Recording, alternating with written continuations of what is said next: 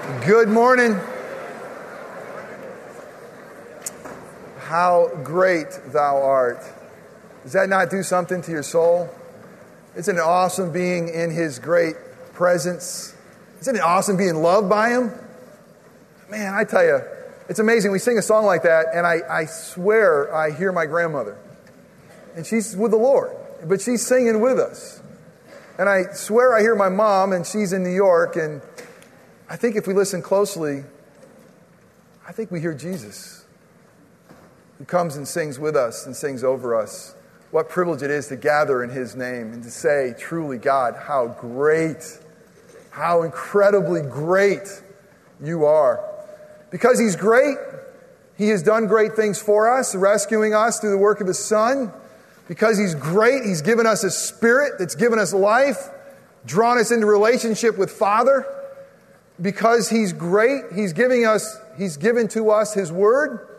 It is a living Word. It is an active Word. It is, has the ability to, to dissect us to the core, literally, and to lead us to life, life in His Son. So, because we acknowledge His greatness and we're His, will you turn with me to His Word? We're going to stop here for the next four weeks in Acts chapter 2. We're going to be in Acts chapter 2, verses 42 through 47 to this morning. In the next three weeks, as I begin a series, a four week series entitled Keys to a Healthy Church.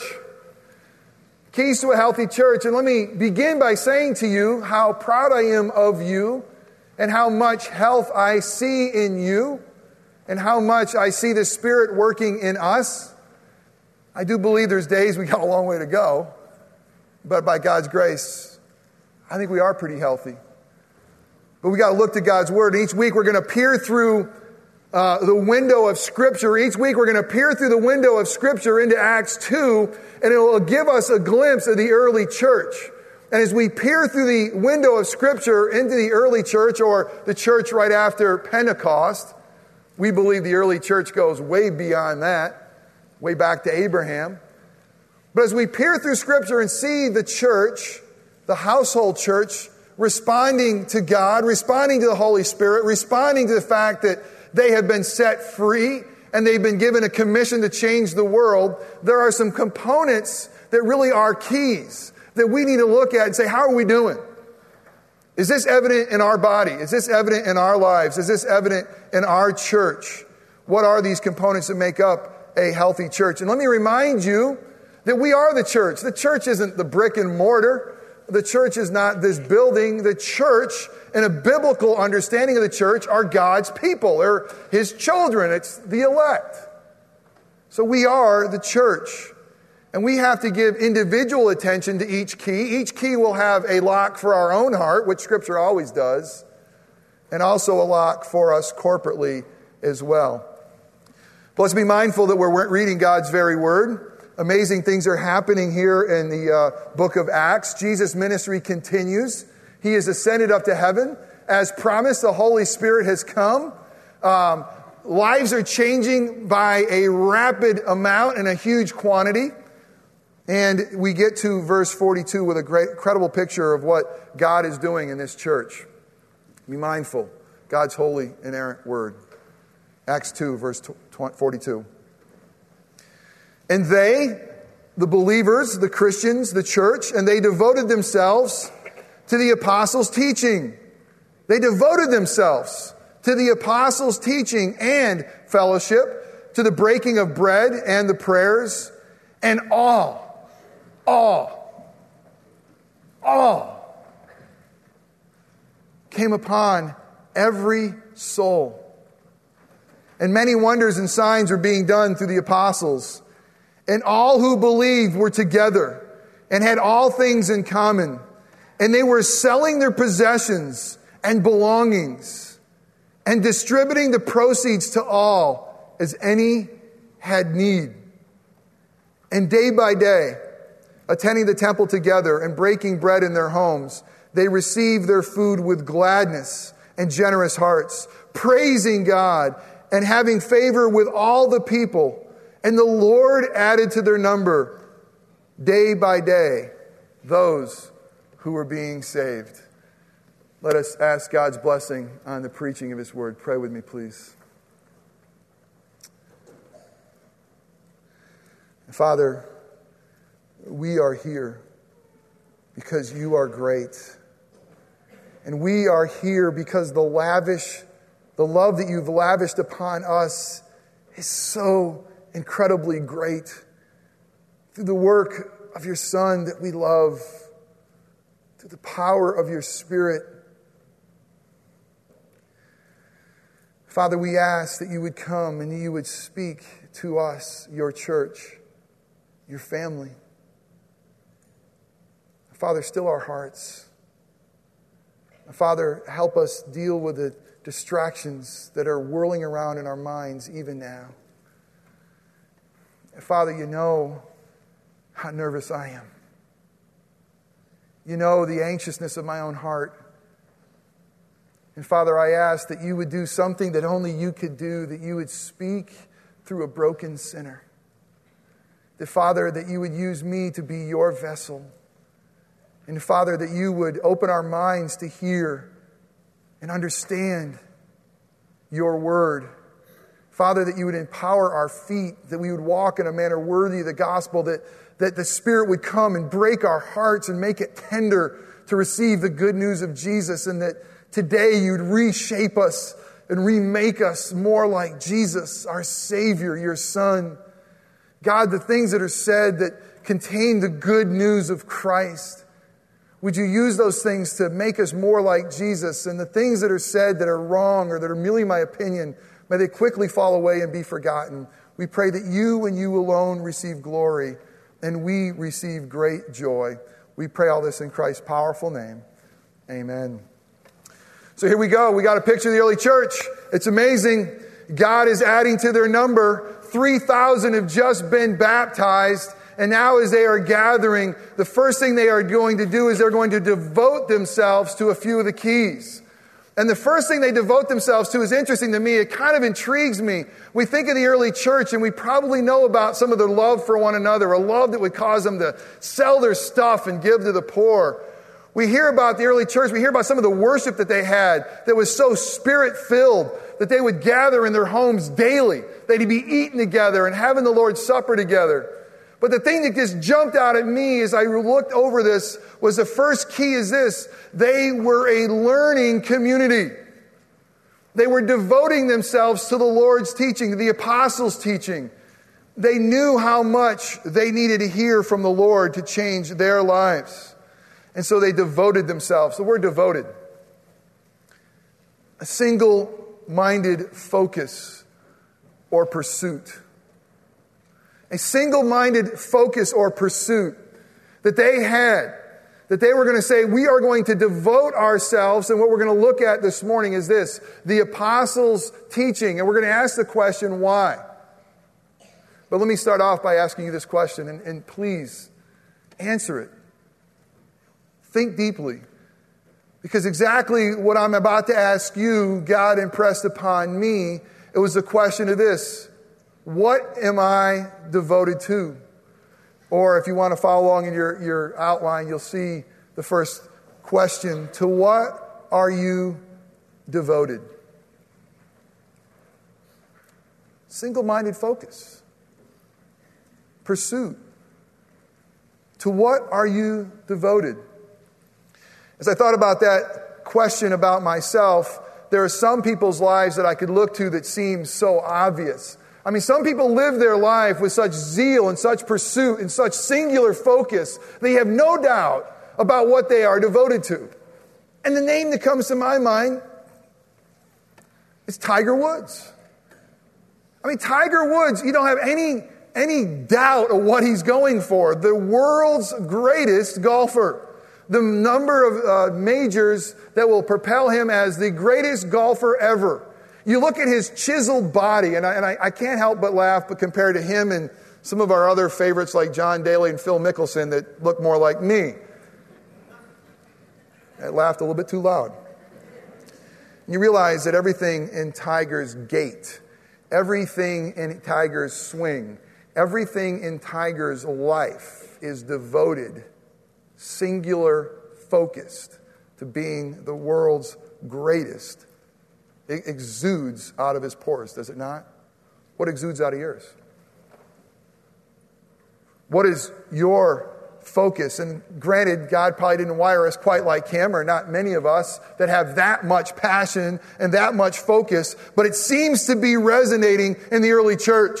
They seem to have that passion, that pursuit, that devotion, that awe, even to the disciples' teaching. And you know what I came up with my answer as I thought about this and as God broke me to pieces under his word once again?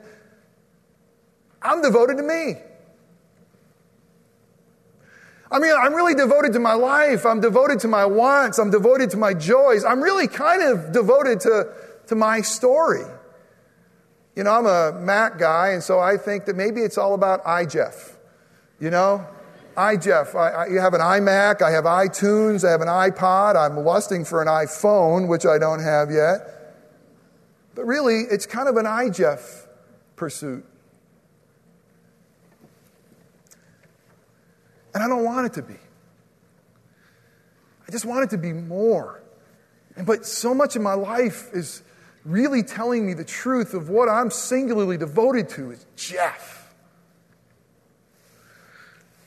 But there's a longing in me, and if you're the same as me, and if we really got down to the core, we stripped it away, and we're really honest with one another and say, you know what? Maybe my life's like yours. Maybe it's more like I and fill in your name. Maybe that's my reality too. But we got to realize, each and every one of us, that we want more. Why? Because God has created us for more. You see, our story will never be enough. God has stamped himself on us. We are made in his image. He has created us for a story. Here, thank God, he's created us for a story so much more than us uh, individually. So much more than just our life. We don't have to live our lives thinking that we are it. Why do I do it all the time?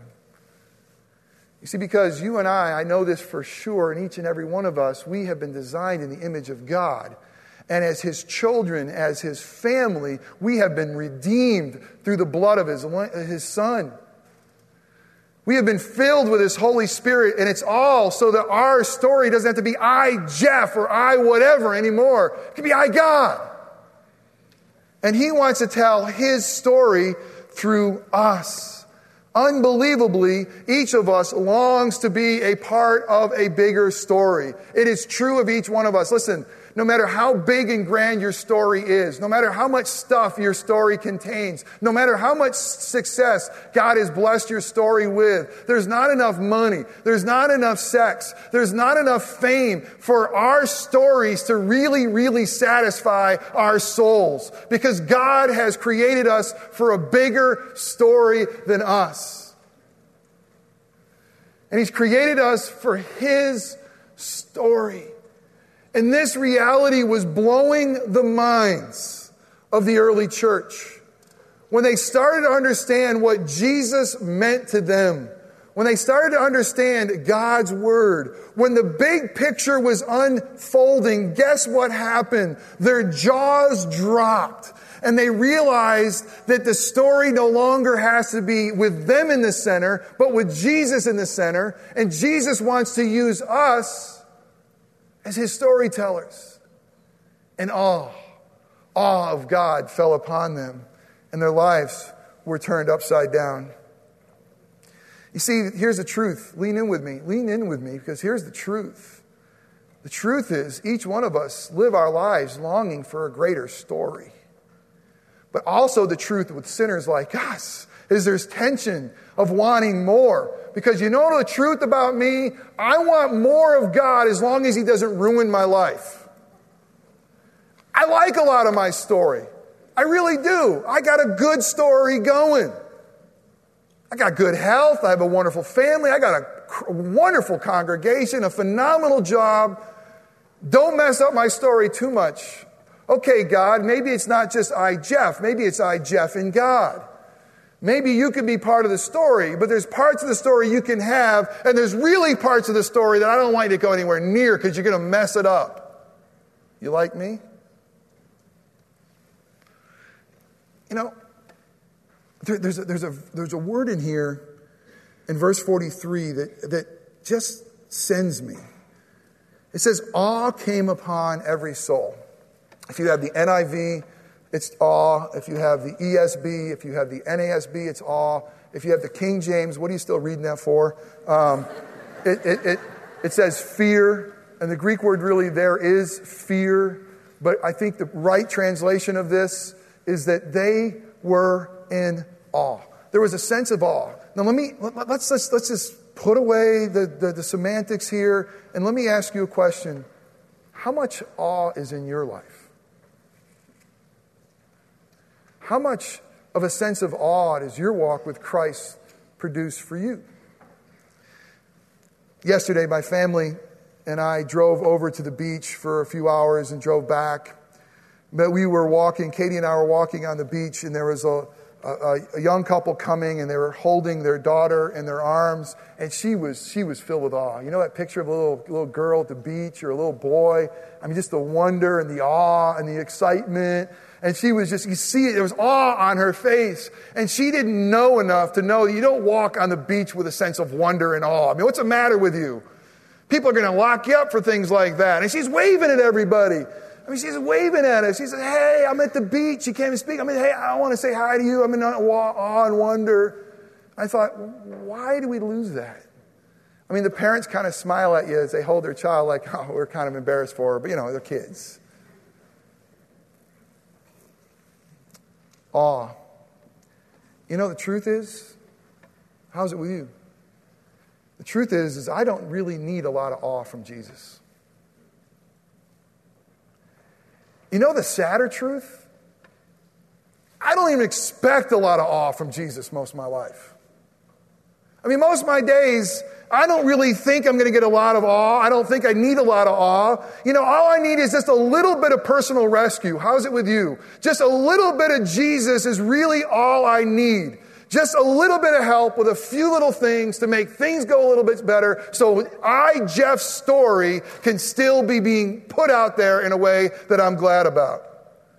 You see, the truth about this, and I look at the early church and I see what Jesus was doing with them, and I look at the fact that awe came upon them, it screams back to me is, you know what? I think I only need a little Jesus, not an awe producing Jesus. And I think I only need a little bit of teaching, not awe producing teaching. And even our teaching. And here they were. They were, de- they were devoting themselves to the apostles' teaching. We're going to look at this in a macro level in just a second. How do you view teaching, God's teaching?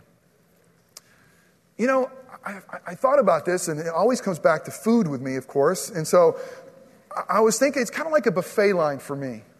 It's kind of like Chinese buffet.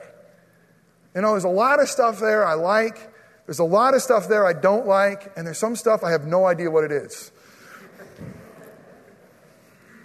And so I pick my own. I grab my tray. I tell myself, show a little restraint. It's okay here just to deal with hunger pains. You don't have to eat everything. Is it because it says all you can eat? I promise you, Jeff, you're going to get your 650 worth. There's no doubt about that. They're not making a dime on you. But I'm going to go through. I'm going to pick what I want. Do we do that with God's word?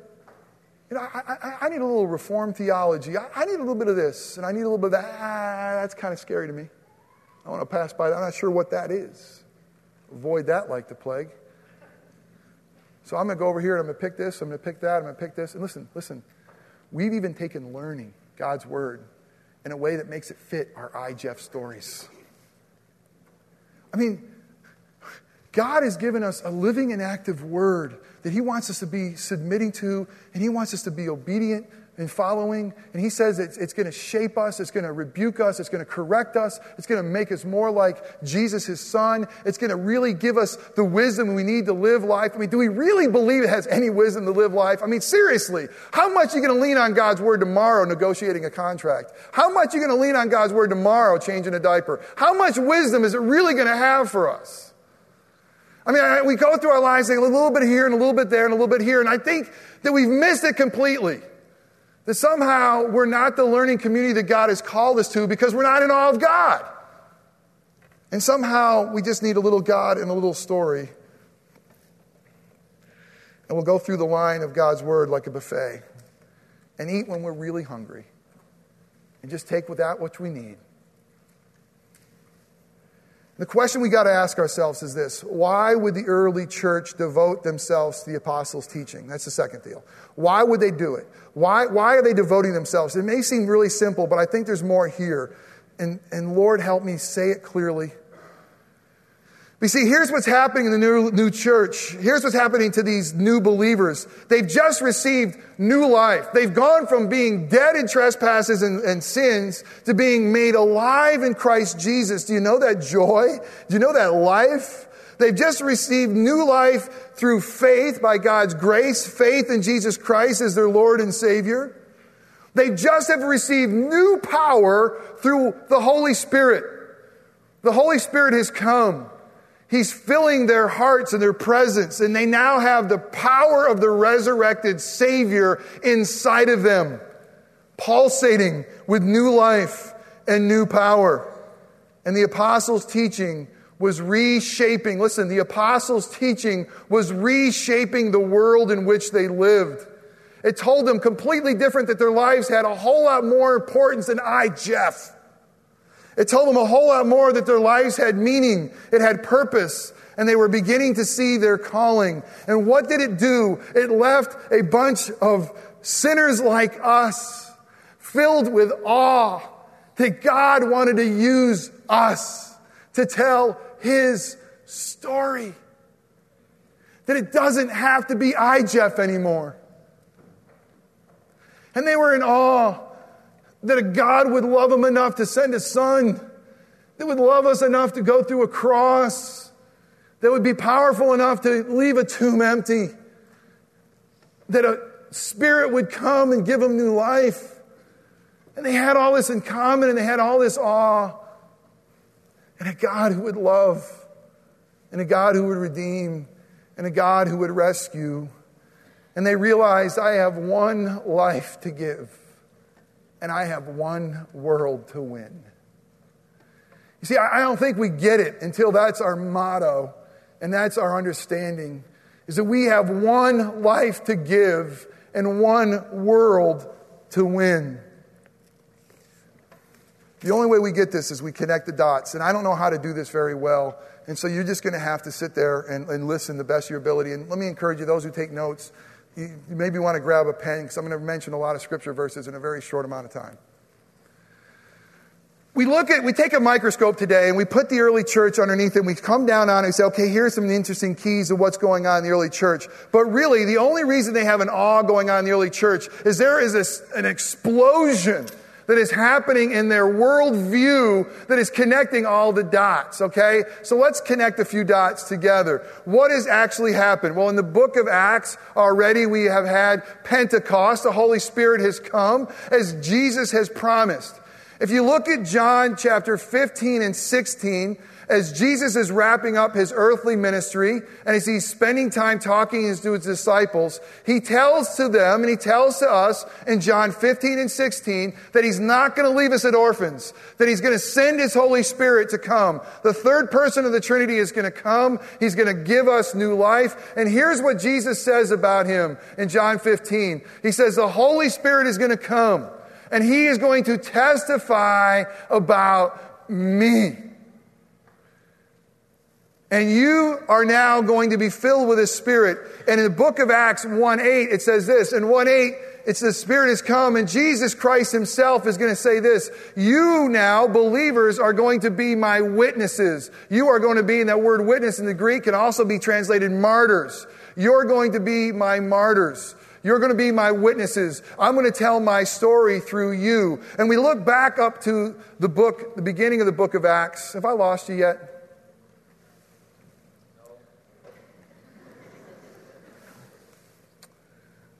Acts is written by Luke. It's written to a guy called Theophilus. It's a translator, lover of God. The Gospel of Luke is written to the same man. The Gospel of Luke starts off, it says, I'm going to tell you about Jesus. In the book of Acts, he says, I'm going to still tell you about Jesus. You see, the story is all about Jesus. The story's always been about Jesus. The only story there ever was and ever will be, and the only story ever worth telling is I, Jesus. You see, what happened in the Gospel of Luke is he clearly tells us the life, death, and resurrection of Christ. And on the road to Emmaus in Luke chapter 24, Jesus appears to a couple of travelers that were really confused about the story. And he starts to open up their mind to all of Scripture. And guess what he does? He says this entire thing, the law, the prophets, everything is about Jesus. The whole thing from start to finish and their hearts burned within them, and their minds were expanded, and they were in absolute awe as all of a sudden the whole telos, the whole point of God's word was Jesus. And it changed their life. And here's what happens in the book of Acts you have the Holy Spirit coming and saying, listen, the story still is about Jesus. He's the one that Stephen's going to uh, see when he's martyred. He's the one that's going to knock Paul down and blind him. He is the point and the goal of the entire story. It's still about Jesus. And why were the disciples such in awe is because their life has been so changed through this Jesus. And now they were able to tell not their story, but his story.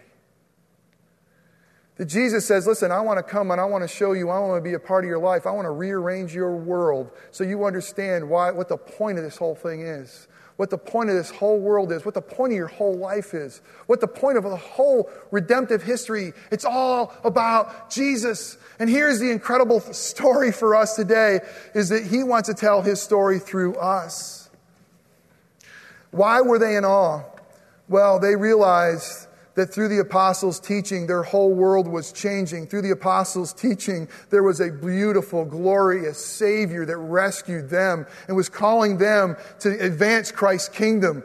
They were realizing the urgency of the call. Here's what they were saying. Listen, are we saying this? Here's what they were saying. What do we, what must we do? Jesus wants to tell his story through us. He wants to tell his story through us. Tell me what I need to do to survive. It says that we'll be his witnesses. Some of us will be his martyrs. There was an urgency of the call, and they realized they had such a greater joy than just telling their own story. They're telling his story. And I tell you, there's an urgency in telling his story. There's a primacy of the call. They were realizing this is why I'm here. This is what it's all about. This is awe fell. So they're saying, now tell me, apostles' teaching, tell me, we still have it in God's word. What must I do to thrive? There was a cost of the call. We might lose everything, but listen, let's just sell it anyway. We might be martyrs, but he wants to tell his story through us. You see, the early church were the storytellers for their generation, the storytellers of Jesus.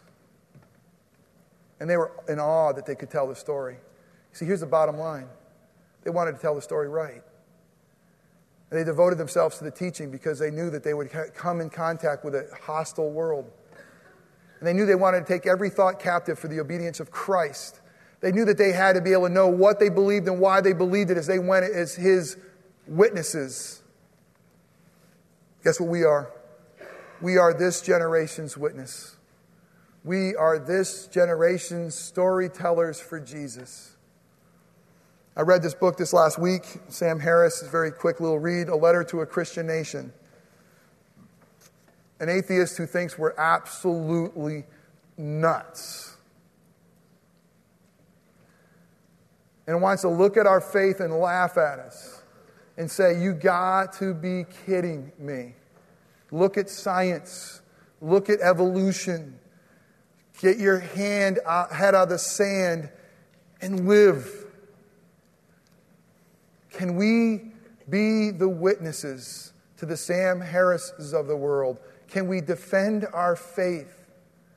That's why they dedicated themselves to the apostles' teachings because they realized they had a world to win. And they might have to go toe to toe and then love with Sam Harris and take every thought captive and make it obedient to Christ and tell his story. April 3rd, uh, I'm sorry, in April this year, uh, there were three Christians who were tortured and killed by Muslims in Turkey. that they thought they were going to go and these thought these Muslims were seekers that wanted to know more about the faith. They went as witnesses. They went to testify of the story that is so much greater than I, Jeff. They went to tell the story of Jesus and they gave their life doing it. How does it make you feel? I mean, honestly, how does it make you feel? You know what it makes me feel like? Oh, thank God for them. Whew. I'm glad that no one's going to kill me at Orangewood today. Some won't like me, but.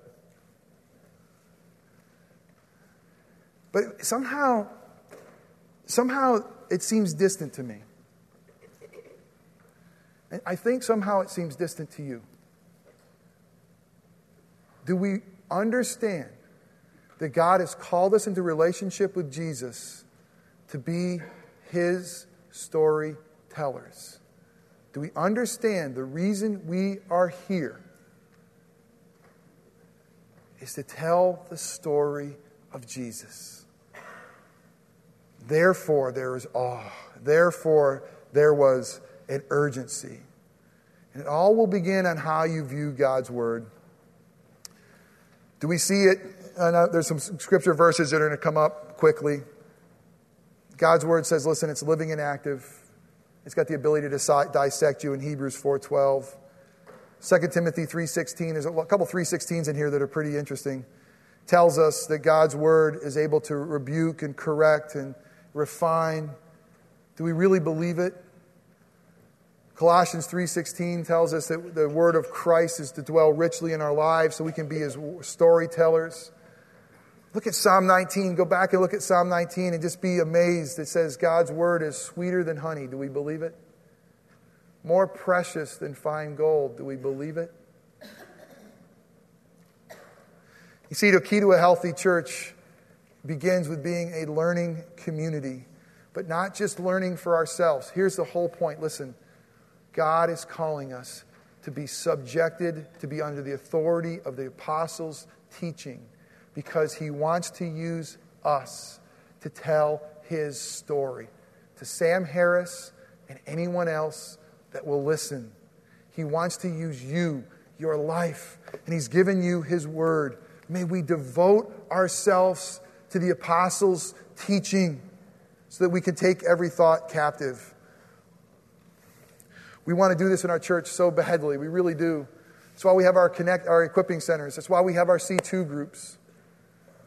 And I know it's going to take us together saying, We're the A team. You ever heard that before? God wants to advance his kingdom through us. And the only way we can do it is if we devote ourselves to the apostles' teaching, saying, God, here I am, send me. I'm a broken sinner, but send me. My brothers and sisters in Christ, please, let's don't go through the buffet line, just picking and choosing just for our own good, for our own I, Jeff stories. Please, let us understand the urgency of this call it's not just about Turkey, uh, the missionaries in Turkey who are supposed to do it. This is you and me. And therefore, let's devote ourselves to what we know and why we know it. Let's be brave. Brave men, women, and children that'll go out and engage in this world and tell the greatest story ever told. Let us pray together. Father God, I thank you for your word. It truly is living and active. And Father, I ask your forgiveness. I ask your forgiveness because it's so much about I, Jeff. And it really is. And, and God, I, I, I just I want to be a part of your story, but as long as it doesn't mess up my story too bad. And God, I repent of that. I ask your forgiveness. And Father, I want you to reshape me. I want my story, my pursuit, and my passion to be you. God, make me, make me brave for Jesus. And God, I pray the same for each man, woman, and child here, Father. Would you make us brave? Would you give us an awe of you, a hunger for you, a love for you that we want to dig deeply because you've changed our life and you're changing our world. We pray all this in Christ's powerful name. Amen.